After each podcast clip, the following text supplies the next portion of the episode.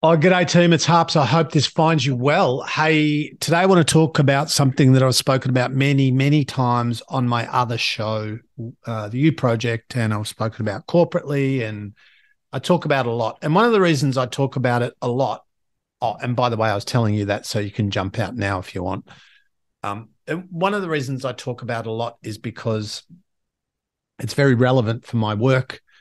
Uh, you know, it's a big part of my research, and and that is the idea of understanding or having insight into how other people experience you. And colloquially, I call that the you experience in brackets for others. So I want to talk to you about that a little bit today. And if you've heard this, um, feel free to jump out, or maybe if you want to stick around, call it a bit of revision, or if it's newish for you, then listen up, Buttercup, because um, it's interesting. And it's not interesting because it's my research. Other people have researched uh, it in different ways to what I'm doing. But so I've always been interested in this idea of understanding, for me, especially as a presenter and teacher and coach and author, how people experience me and what what it's like for that person to be around me and why that why that matters. And while that seems like a wildly insecure curiosity, uh, for me, it's not coming from a point point of view of, oh, do they like me? It's not an insecure question. It's a question coming from a place of what is the me experience like for them so that I can understand that, so that I can create connection. I can develop rapport. I can work alongside them. I can teach them I can solve problems with them. I can resolve conflict with them. I can understand their version of me. I can understand their version of right now.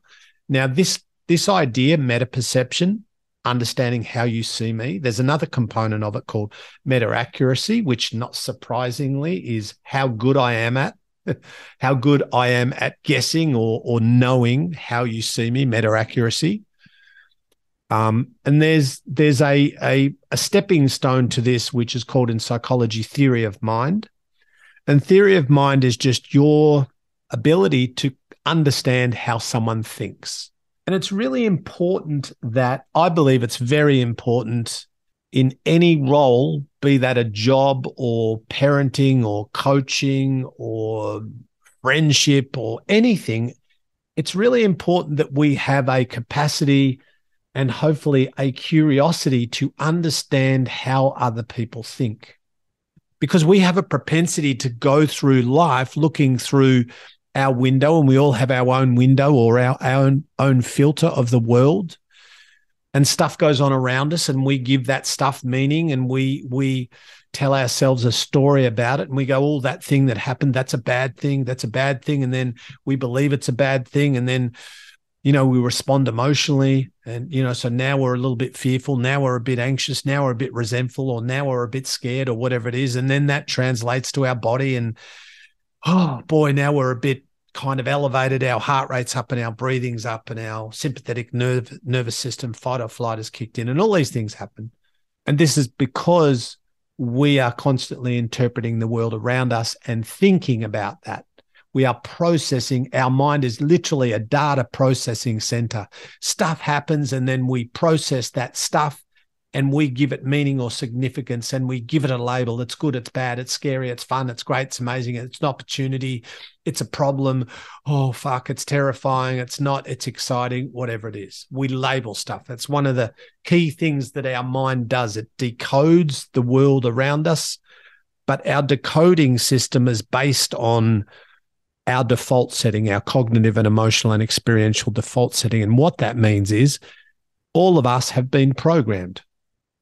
We've all been programmed by school, by the government, by whoever, by, you know, uh, university, by mum and dad, by culture, by church, by religion, by our peers, by what we've read, by what we pay attention to, by social media, by music, all of those, all of that inbound data from people and things that have surrounded us or come into our eyes or ears or experiences or our our external physical reality they've come into our our kind of sphere of of humans and then that influences how we are. But how i am is not how you are How I think is not how you think, not exactly anyway. My internal reality is not your internal reality. So, back to theory of mind, that is my ability to understand how you think, your ability to understand how the bloke across the road thinks, or the lady at the fruit shop, or or the person with whom you are negotiating things, or the person that you have an issue or a problem with, or the person that you need to resolve some kind of conflict with, or create an opportunity with, or work alongside every day. It's in your interest, one, to know how people think broadly, right? How they think, align with them or be like them, but just to understand them so that you know the frame of reference, you know from where they are speaking and thinking. I worked for three years um, in a uh, part time, like as a consultant for a drug and rehabilitation um, center. And this is the guy who's never been drunk or never been high, who's never had booze, who's never had um, recreational drugs. And one of the one of the toughest things I needed to do, or I had to do, was try to understand the internal reality, the mindset, the thinking, the world view of somebody who has often for a very long time battled addiction when I had never even had a glass of beer or never had a cigarette or a joint. And I couldn't work effectively with those people until I understood how they thought. And once I understood their internal reality, or I, I came to understand it better, how they saw the world, how they saw me, that's the you experience, that's meta perception, then I could connect. And so, this challenge of understanding how, you know, when you're in that conversation, that right now conversation with someone, you're in the same conversation, but you're not in the same experience.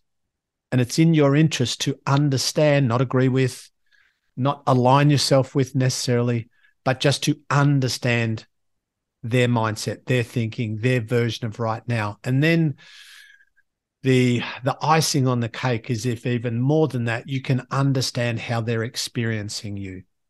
Imagine if you are intimidating someone but you don't know. Imagine if you think you're building rapport and connection but they think you're a dickhead. Imagine that. Is that possible? Of course. Not your intention but is it possible? Imagine if you think you're on the same page but you're not even in the same book. And you're you're moving forward thinking that you're on the same page and they're not at all anywhere emotionally or psychologically or philosophically. They're nowhere near you, but you don't know. You don't know. How we build rapport, how we build connection, how we build trust, how we have healthy relationships and conversation, how we do life well and business well and friendship well and negotiating well a big part of that is dependent on our ability to understand others. And then, more importantly, to understand how you are for them, how you are for them. We're going to take a break. We'll be back in a moment. G'day, team. We're back. Of course, we are. So today's question for you, and by the way, this question is not coming coming from a place of insecurity or self-loathing or self-doubt, but while, rather one of curiosity. And the question is, what's it like being around me? What's the me experience like for the people in my world? Alrighty.